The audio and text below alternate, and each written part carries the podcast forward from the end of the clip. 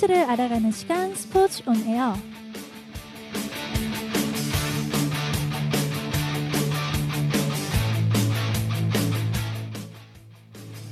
안녕하세요. 저는 DJ 시아입니다. 스포츠 온 에어에서는 이번 주 스포츠 소식을 전달하고 하계 종목과 동계 종목에서 각각 하나씩 선정해 관련된 여러 이야기를 들려드립니다.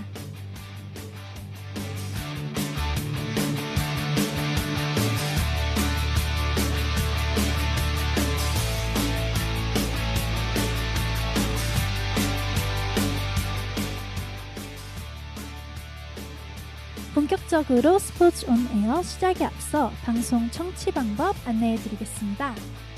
실시간 듣기의 경우 yirb.yonsei.ac.kr에서 지금 바로 듣기를 클릭해 주시고 다시 듣기의 경우 SoundCloud에 yirb를 검색하시면 오늘 방송을 비롯해 다양한 여배 방송을 다시 들을 수 있으니 많은 관심 부탁드립니다. 저작권 문제로 다시 듣기에서 제공하지 못하는 음악의 경우 사운드 클라우드에 선곡표를 올려놓겠습니다. 사회적 거리두기를 지키며 안심하고 들을 수 있는 여비 되기 위해 항상 노력하겠습니다.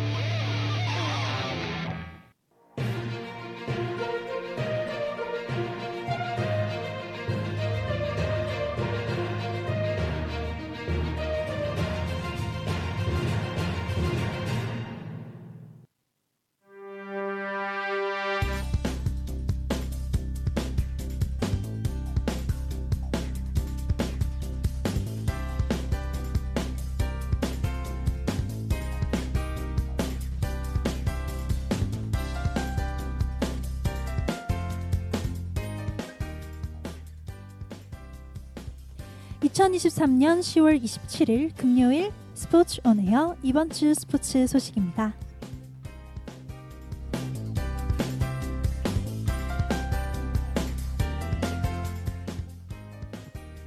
지난 9월 23일 시작된 제19회 항저우 아시안 게임이 10월 8일 폐막했습니다. 우리나라는 금메달 42개, 은메달 59개, 동메달 89개로 중국과 일본에 이어 종합 3위로 대회를 마감했습니다.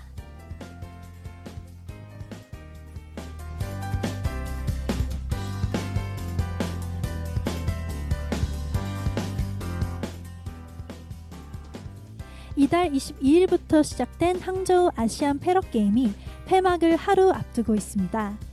우리나라는 208명의 선수가 출전했는데요. 지난 26일에는 동학의 패럴림픽에 모두 출전한 51살의 철녀 이도연 선수가 여자 핸드사이클 도로 독주에서 우승해 장애인 아시안 게임 3연패를 달성했습니다. 한편 수영에서는 이인국 선수가 장애인 아시안 게임 신기록과 함께 공동 금메달을 따냈습니다.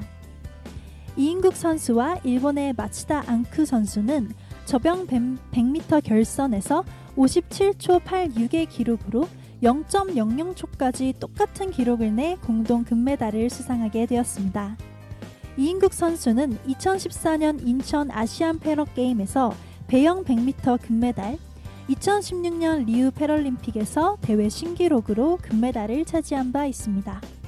저병으로 메달을 수확한 건 이번이 처음입니다. 마지막까지 우리 대표팀 부상 없이 후회 없는 경기하길 기대하겠습니다.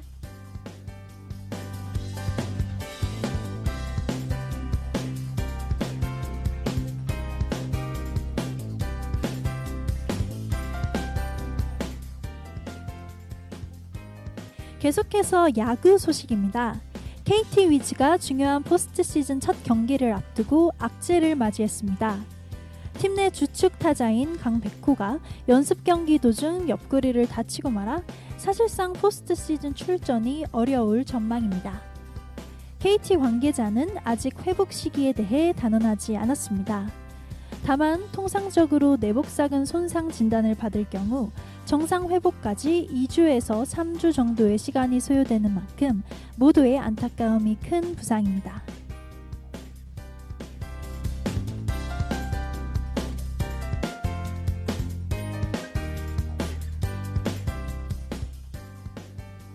지난 17일 클리스만 감독이 이끄는 축구 국가대표팀이 베트남과의 A매치 친선 경기에서 베트남을 6대 0으로 격파하고 A매치 3연승을 달렸습니다. 대표팀이 동남아 국가와 홈에서 친선 경기를 한 것은 지난 1991년 7월 대통령배 국제 축구 대회에 인도네시아를 초청한 이후 32년 만의 일입니다. 클리스만 감독이 내년 1월 아시안컵 본선을 대비하여 밀집 수비 해법 등을 위해 동남아 국가 섭외를 원했고 대한축구협회와 친분이 깊은 데, 베트남 축구협회가 평가전을 오래전부터 원해 이번에 하게 됐다는 게 대한축구협회의 설명입니다. 대표팀은 다음 달부터 중국과 태북, 괌 또는 싱가포르 승자와 2026년 북중미 월드컵 아시아 지역 예선 2라운드를 치릅니다.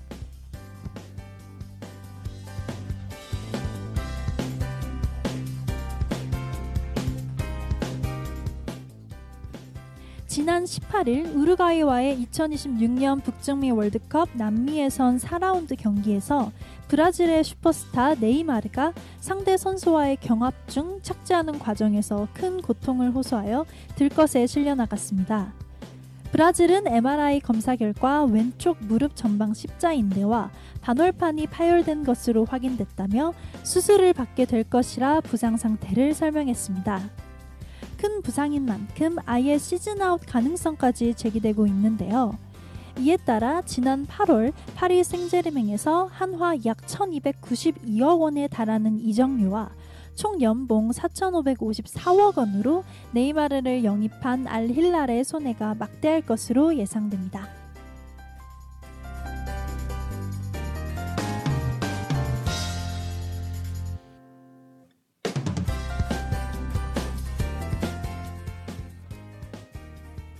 영국 프리미어 리그의 토트넘 허스퍼는 손흥민과의 재계약을 추진할 전망입니다. 현재 손흥민은 케인이 떠난 이후 주장으로서 토트넘의 상승세에 기여하고 있습니다. 이제 토트넘은 주장 손흥민과의 계약 연장을 준비하고 있습니다. 2021년 7월 마지막으로 맺었던 체결에서는 2025년 여름까지로 계약이 이루어졌습니다. 현재 토트넘은 최소 1년 더 계약을 연장할 수 있는 옵션을 보유하고 있습니다. 따라서 많은 외신에서는 일단은 1년 연장 옵션을 발동하고 추후에 장기 재계약 카드를 꺼낼 가능성이 있는 것으로 예측하고 있습니다. 한편 손흥민은 지난 21일 통상 네 번째인 프리미어리그 이달의 선수상을 들어올렸습니다.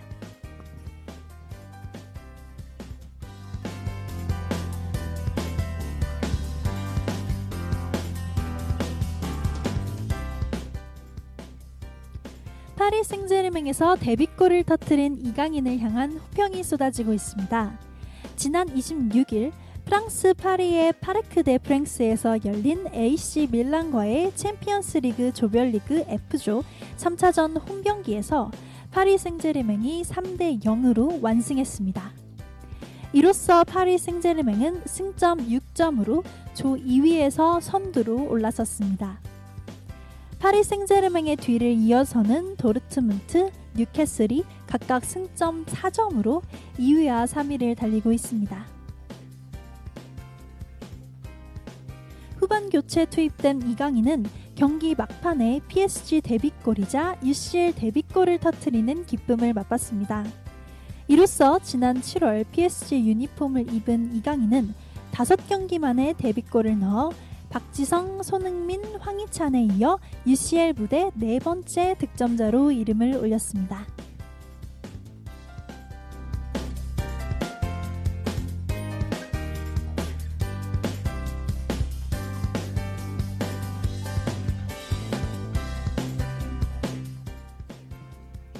지금까지 이번 주 스포츠 소식이었습니다. 스포츠 온 에어 2부 시작하기 전 음악 감상하고 돌아오겠습니다.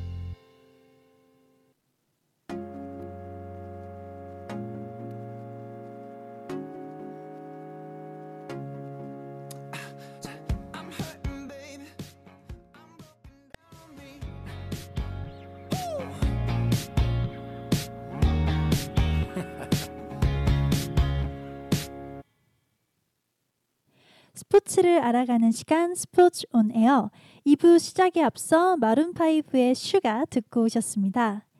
2부에서는 하계 종목과 동계 종목에서 각각 하나씩 선정해 관련된 여러 이야기를 들려드립니다. 이번 주 하계 종목은 근대 5종입니다. 근대 5종 또는 modern pentathlon은 펜싱, 수영, 승마, 사격, 육상 크로스컨트리라는 다섯 종의 경기를 연이어 진행하여 기록을 점수화한 뒤 그 점수의 총합으로 우승자를 가리는 스포츠 종목 중 하나로 올림픽과 아시안게임 정식 종목입니다. 간단하게 근대 오종의 역사를 알아볼까요? 근대 오종은 근대 올림픽의 창시자인 피에르드 쿠베르탱이 직접 고안한 종목으로 그가 전쟁 중 군령을 전하기 위하여 적진을 돌파한 나폴레옹 부하인 전령의 영웅담을 바탕으로 가까운 적을 칼로 제압하고 강을 헤엄쳐 건너 적의 말을 빼앗아 타고 먼 거리의 적을 총으로 제압하면서 달려서 적진을 돌파하는 과정을 표현한 가장 올림픽스러운 종목 중 하나로 손꼽힙니다. 피에르드 쿠베르탱은 근대 오종 경기를 하는 사람은 경기에서 승리하든 못하든 우수한 막능 스포츠맨이다 라고 말하였다고 합니다. 다만 의외로 1896년부터 정식 종목은 아니었다 하는데요. 올림픽에는 1912년 스톡홀름 올림픽부터 도입되었고 아시안 게임에는 1994년 히로시마 대회부터 도입되었습니다. 올림픽과 별도로 1949년부터 세계 챔피언십 대회가 시작되었으며 이 대회는 올림픽이 열리지 않는 해에 개최되고 있습니다. 근대 오종을 고대 오종의 계승이라고도 합니다. 고대 그리스의 올림피아 제전에서 겨룬 다섯 가지 종목, 멀리뛰기, 원반 던지기, 창 던지기, 달리기, 레슬링은 그리스 시민의 의무이자 권리인 군역을 수행하는 시민이 전장에서 필요로 하는 역량인 지구력과 힘, 기술, 투척력을 다루기 때문입니다. 여기서 레슬링만 빼면 육상 10종의 경기의 구성 종목이죠.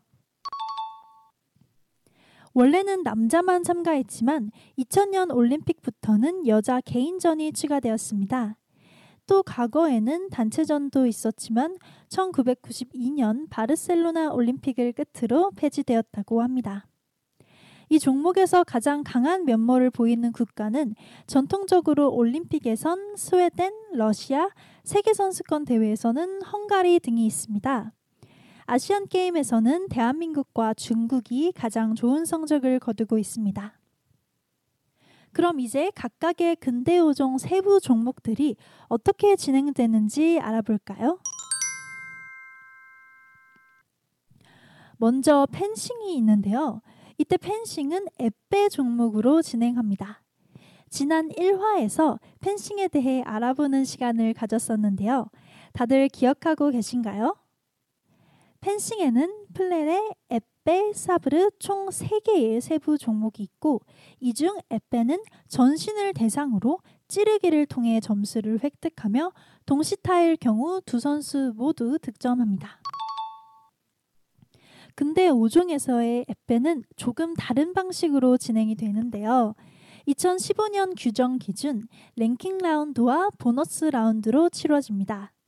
이때 랭킹 라운드는 참가 선수 전원이 풀리그를 벌이며 한 번 찔리면 끝나는 단판 승부로 동시타 없이 진행됩니다. 따라서 기존 앱배와 달리 근대 5종에서는 동시 타격은 무효 처리를 하고 전체 경기의 70%, 즉 약 25경기를 승리하면 250점이 주어지고 여기에 승리가 더 많으면 36명을 기준으로 1승당 플러스 6점, 패배가 많으면 1패당 마이너스 6점을 가감합니다. 승마와 더불어 가장 중요한 종목이며 특히 다섯 종목 중에서 유일하게 선수들 간의 전적으로 점수가 매겨지기 때문에 메달권 선수는 사실상 펜싱에서 반 정도는 결정된다고 볼 수 있습니다. 펜싱에서 많이 져서 점수가 뒤처지면 다른 종목을 잘해도 도무지 회복할 길이 없지만 반대로 펜싱에서 독주를 해서 점수를 많이 벌어놓으면 승마에서 말이 잘 안 걸려도 실격만 당하지 말자는 식으로 시험시험 타도 될 정도로 유리해진다고 합니다. 그 예로 2016년 리우데자네이루 올림픽 남자부의 경우 펜싱에서 전반적으로 물고 물리는 혼전 상황이 벌어져 많은 선수들의 점수가 비슷했는데 러시아의 알렉산더 레순 선수가 27승 8패로 독주하면서 다른 선수들과 30점 이상을 벌려 덕분에 다른 종목에서 20위권의 성적을 거두고도 금메달을 딸 수 있었다고 합니다. 보너스 라운드는 본 경기일에 수영 다음으로 진행하는 사다리 방식의 경기입니다. 전날 랭킹 라운드에서 꼴찌를 했던 두 명이 랭킹 라운드와 똑같은 방식으로 45초간 시합을 벌이고 45초 이내에 먼저 혼자 찌르면 보너스 1점을 받은 뒤 피스트에 남아있고 찔린 쪽은 감점 없이 그냥 피스트를 내려와 그 바로 윗선수 선수가 올라오는 방식으로 시합이 진행됩니다. 이런 식으로 해서 마지막에 1위 선수가 시합을 하면 끝나는데 1위 선수는 보너스 라운드에서 한 번밖에 시합을 못하므로 최종전에서 이기면 2점을 줍니다.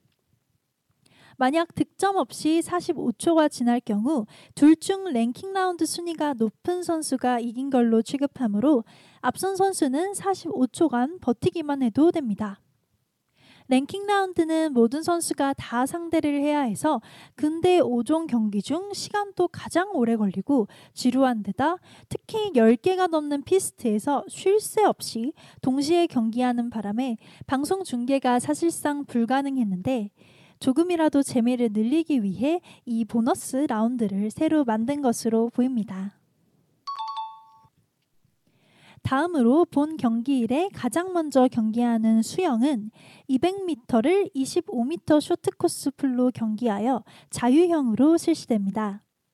2분 30초에 들어온 선수에게 250점을 주고 그보다 빠르거나 느릴 경우 0.33초당 1점, 즉 1초당 3점으로 가감하여 순위를 산정하고 점수를 계산합니다. 승마는 450에서 3, 350에서 450m 가량의 주로에 설치된 장애물을 넘는 것을 토대로 점수를 매깁니다. 점수는 300점에서 시작하여 12개의 장애물을 넘는데 점프를 실패할 경우 7점씩 감점, 말이 점프를 거부할 경우나 처음 낙마한 경우 10점 감점, 제한 시간을 넘길 경우 1초당 1점씩 감점되고 제한 시간에 두 배를 초과하거나 두 번 낙마하거나 순서를 빼먹거나 말이 총 네 번 거부하거나 말이 경기장 밖으로 도망가 버리는 등 중대한 문제가 발생하면 경기가 종료되고 0점 처리됩니다. 앞서 설명했듯 적의 말을 빼앗아 탄다 라는 설정이기 때문에 대회 주최 측에서 제공하는 말들 중 무작위로 추첨하여 선수들에게 배정합니다. 마필 추첨은 경기 20분 전에 하게 되므로 선수들에게 말에 적응하기 위한 시간은 20분만 주어지고 장애물 넘기 연습은 5개까지만 허용되어 있습니다.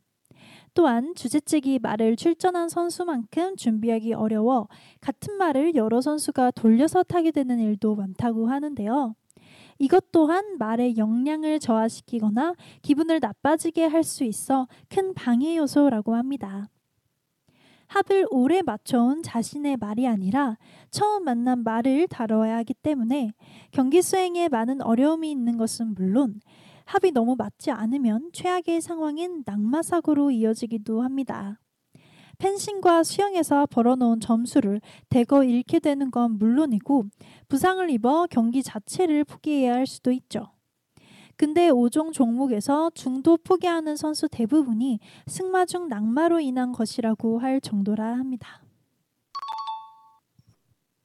2020 도쿄올림픽 근대 5종 경기에서는 이전 경기들에서 24점이라는 압도적인 차이로 1위를 달리던 독일 선수 아니카 슐로이가 배정받은 세인트 보이가 1분 동안 보채봐도 미동도 안 하다가 겨우 시작하니 기어코 장애물을 죄다 걷어차 무너뜨리고 점프도 거부하며 경기장을 배회해 결국 아니카 슐로이를 탈락시켜 버렸습니다. 유럽 챔피언십과 월드 챔피언십에서 우승, 리우 올림픽에서는 4위를 기록한 베테랑 선수였는데도 말이죠. 이후 아니카 선수의 코치인 킴 레이즈너가 경기 전 말이 말을 듣지 않자 말의 엉덩이를 주먹으로 내, 때렸다는 정황이 발각되어 협회의 중징계를 받아 올림픽에서 퇴출당하는 일이 벌어지기도 했습니다. 2020 도쿄올림픽 올림픽 승마 경기에서 불거졌던 공정석 지적과 동물학대 비판으로 논란이 커지면서 결국 종목 변경 논의가 이어졌습니다. 이후 2021년 11월 근대 국제 근대 오종 연맹은 2024년 파리 올림픽까지만 기존 5개 종목으로 경기를 진행하고 근대 오종에서 승마를 제외하겠다고 선언했습니다. 그리고 2022년 11월 13일 국제근대 5종 연맹은 총회에서 장애물 레이스를 2028 LA 올림픽 근대 5종의 승마를 대체할 종목으로 투표한 결과 83%가 찬성했다고 밝혔습니다. 이에 IOC가 국제근대 5종 연맹의 종목 변경 제안을 수용할 경우 LA 올림픽 근대 5종 경기에는 승마 대신 장애물 레이스가 펼쳐지게 됩니다. 마지막 순서로 진행되는 레이저런은 사격과 3.2km 크로스컨트리가 합쳐진 복합 경기입니다. 원래는 따로 했었지만 2009년부터 바이애슬론과 유사하게 같이 하는 방식으로 제도가 바뀌었는데요. 선수들은 달리기를 하는 도중에 일정 지점에 놓인 사대에서 10m 레이저 권총 사격을 해서 59.5mm 크기의 타깃을 5개 맞추면 통과하고 그러지 못하면 최대 사격 시간 50초가 끝날 때까지 달리기를 시작하지 못합니다. 타깃을 맞히지 못하더라도 무한정 다시 쏠 수 있고 페널티는 시간 지연 말고는 없는 셈이죠. 달리기는 총 3.2km를 뛰는데 일반적인 육상 경기처럼 트랙을 뛰는 것이 아니라 크로스 컨트리인 만큼 굴곡이 있는 코스를 뛰며 코스를 사전에 공개하지 않는 것이 특징입니다. 800m마다 사격을 하기에 사격은 총 3번 이루어집니다. 이때 앞선 세 종목의 점수에 따라 출발 시각이 달라지는데 점수가 가장 높은 선수가 가장 먼저 출발하고 그 다음으로 점수가 높은 순서대로 1점 차이당 1초씩 늦게 출발해 이후 1등과 120점 이상 차이가 나는 선수들은 2분이 됐을 때 한꺼번에 출발합니다. 따라서 최상위권은 출발할 때의 순서가 최종 순위에 직결됩니다. 우리나라의 경우 2020년 도쿄 올림픽에서 정진화 선수가 4위, 전웅태 선수가 3위로 대한민국 최초의 근대오종 올림픽 메달을 획득하였습니다. 이는 한국 스포츠의 쾌거일 뿐만 아니라 아시아 전체에 있어서도 상당히 의미가 큰 성과입니다. 100년이 넘는 올림픽 역사에서 아시아 국가가 근대 오종 메달을 획득한 것은 대한민국의 동메달을 포함하여 단세 번에 불과합니다. 이후에도 활약은 계속되어 2022년 근대 오종 세계선수권 대회에서 대한민국 팀은 전웅태, 정진화의 남자 계주 금메달을 비롯해 김세희, 김선우 선수의 여자 계주 동메달, 여자 단트전 은메달, 혼성계주 금메달을 목에 거는 쾌거를 거두었습니다. 2024 파리올림픽 기대되는 최근 근대오종 소식이었습니다. 스포츠 온 에어 동계 종목으로 넘어가기 전에 잠시 음악 감상하고 돌아오겠습니다.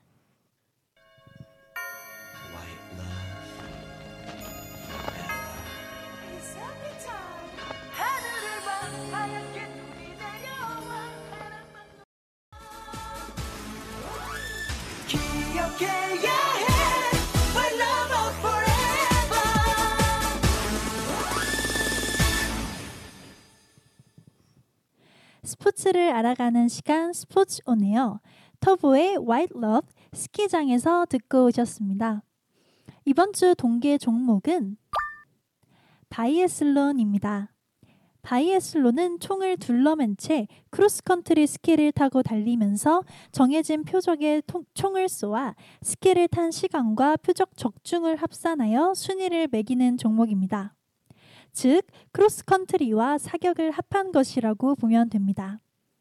세부 종목은 개인전, 스프린트, 추적, 집단 출발, 계주로 이루어져 있습니다. 간단하게 바이애슬론의 역사를 알아볼까요? 유래로는 원래 눈이 많이 오는 북유럽 지역의 설산 부대 군인들이 스키를 타며 이동 중에 적을 발견했을 때 사격을 하는 훈련이 점차 스포츠화되어 개발된 것입니다.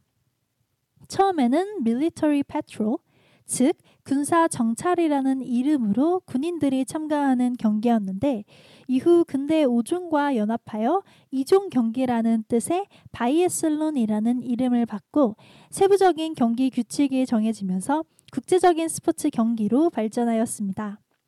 따라서 처음에는 국제 연맹도 근대 5종과 묶어 국제 근대 5종 바이애슬론 연합이라는 이름으로 결성되었다가 1998년에 국제 바이애슬론 연합으로 분리되었습니다. 올림픽에는 1924년 제1회 샤모니 대회 때 군사 정찰이라는 종목으로 1948년까지 채택되었으며 1960년 스쿼밸리 대회부터 바이애슬론이라는 이름으로 재도입되어 현재까지 동계올림픽 공식 종목으로 자리매김하고 있습니다. 그렇다면 바이애슬론 규칙은 어떻게 될까요? 바이애슬론은 의외로 세부 종목이 많은 경기인데요. 먼저 가장 기본이 되는 종목은 개인전으로 남자 20km 개인전과 여자 15km 개인전으로 구성되어 있습니다. 대략 남자는 4km, 여자는 3km 코스를 5회 돌며 코스를 한번 돌 때마다 사격을 하는데 이때 사격은 처음 4번만 하고 마지막 바퀴의 경우 사격 없이 돌고 결승선을 통과합니다.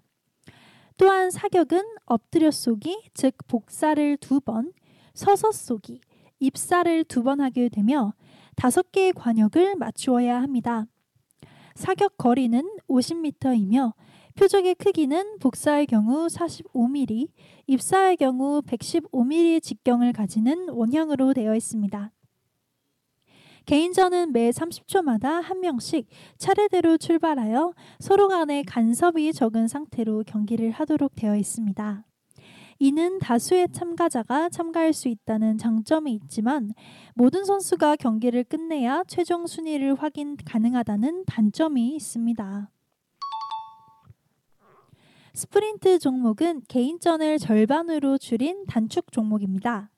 거리는 남자는 10km로 3.3km씩 3회, 여자는 7.5kg로 2.5km씩 3회 진행하여 사격은 엎드려 쏘기 1번, 서서 쏘기 1번, 총 2번만 진행합니다. 마찬가지로 30초마다 한 명씩 차례대로 출발합니다. 스프린트의 파생 종목으로 추적 종목이 있는데요. 거리는 남자는 12.5km로 2.5km씩 5회, 여자는 10km로 2km씩 5회 진행하여 사격은 엎드려 쏘기 2번, 서서 쏘기 2번, 총 4번 진행합니다.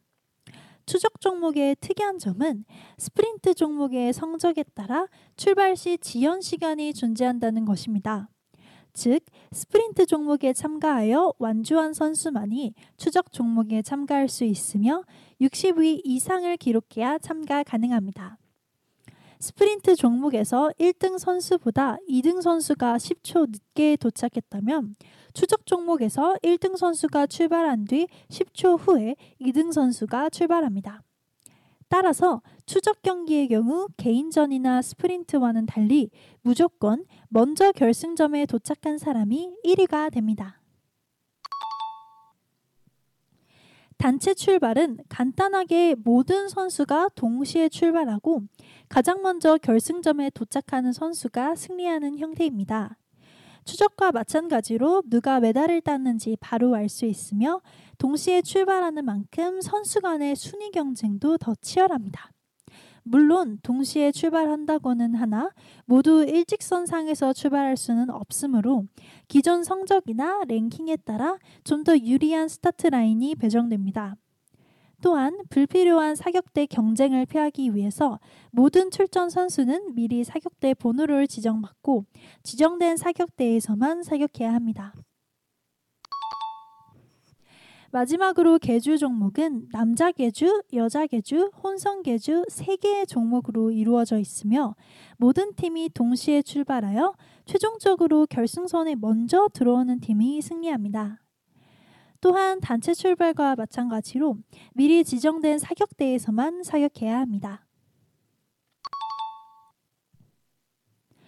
바이애슬론 경기에서 표적을 맞히지 못하면 페널티가 부과되어 다 이기던 경기도 역전당할 수 있으므로 스키를 얼마나 빨리 타는지도 중요하지만 사격을 얼마나 잘 하는지도 중요합니다. 실내 사격과는 다르게 크로스컨트리 후 심박수가 올라가고 호흡이 거칠어진 상태에서 측풍을 고려하여 쏴야 하기 때문에 더 어렵고 총도 과녁에 잘 맞게 하기 위해 무겁게 만들어져 있어 체력적인 소모가 상당합니다. 그렇다면 이 페널티라는 게 정확히 어떤 페널티일까요?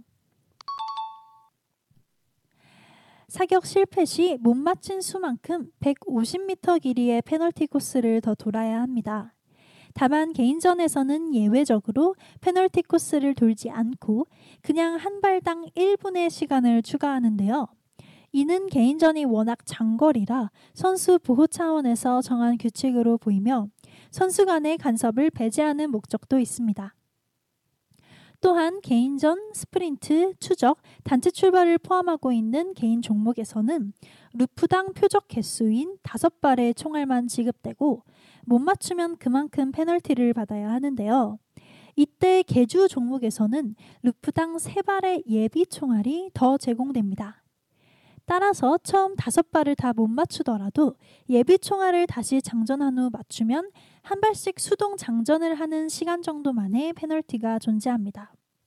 하지만 개주에서 예비 총알 세 발마저도 다 쏘고도 못 맞춘 표적이 남아있을 경우에는 단체전과 동일하게 페널티 코스를 돌아야 합니다. 우리나라에서는 바이애슬로는 전형적인 비인기 종목인데요. 반면 유럽 지역에서는 최근 들어 인기가 급상승하고 있습니다.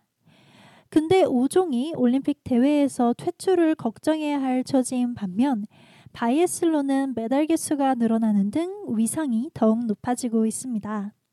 1960년 동계 올림픽에서는 남자 개인 한 종목만 있었으나 이후 개주, 스프린트, 추적, 단체 출발 등이 생겨났으며 여자 종목은 1992년에 신설되었습니다. 따라서 2006년 동계올림픽에서는 남녀 합하여 10개의 금메달이 걸린 종목이 되었고 2014년 소치 동계올림픽에서는 남녀 혼성 종목까지 추가되어 총 11개의 금메달이 걸린 경기가 되었습니다. 사격 실력은 기본이고 크로스컨트리 스키 실력도 받쳐주어야 하기 때문에 우리나라에서는 동계 스포츠 종목 중에서도 특히나 여건이 안 좋은 종목에 들어갑니다. 또한 사격도 사격이지만 우리나라에서는 주로 경사진 곳을 내려오는 알파인 스키가 인기 있다 보니 체력 소모가 크고 당장 보기에는 지루한 크로스컨트리 스키를 하려는 사람 자체가 거의 없는 편입니다. 따라서 동계올림픽에도 참가는 하지만 거의 하위권에 머물고 있으며 전용 경기장도 알펜시안 단 한 곳뿐입니다. 또한 대한민국에서 활동하는 모든 선수들의 총기는 등록 후에 경찰서에 영치해야 하는 점도 단점으로 작용합니다. 다른 나라의 경우 숙소에 총기를 가져가서 감을 잡는 연습이라도 할 수 있지만 총기 규제가 엄격한 대한민국에서는 훈련 후에는 총기를 경찰서에 보관해야 하기 때문입니다. 이에 2018년 평창 동계 올림픽 때도 바이애슬론에 출전하는 모든 외국 선수들이 총기들을 등록한 후 경찰서에 영치해야 했기 때문에 숙소로 가져갈 수 없어서 불편함이 있었다고 전해집니다. 대표적인 비인기 종목이지만 1980년대에 본격적으로 도입된 이래 우리나라 선수의 명맥은 꾸준히 이어지고 있으며 하계 종목의 근대 5종처럼 대표적인 군인 스포츠이기에 국군 체육부대에서도 계속 육성할 계획이라고 합니다. 우리나라에서도 바이애슬론의 좋은 소식이 있길 기대해 보겠습니다.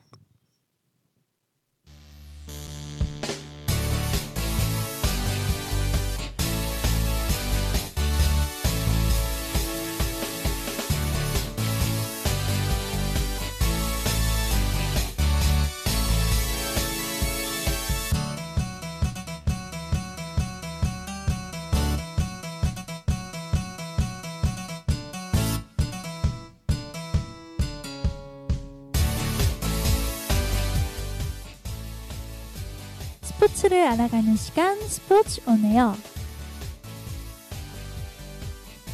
이번 주 스포츠 On Air에서는 근대 5종과 바이애슬론에 관한 이야기를 전해드렸는데요. 다음 주에도 더 알차고 재미있는 내용으로 돌아오겠습니다. 스포츠 On Air 지금까지 DJ 시아였습니다.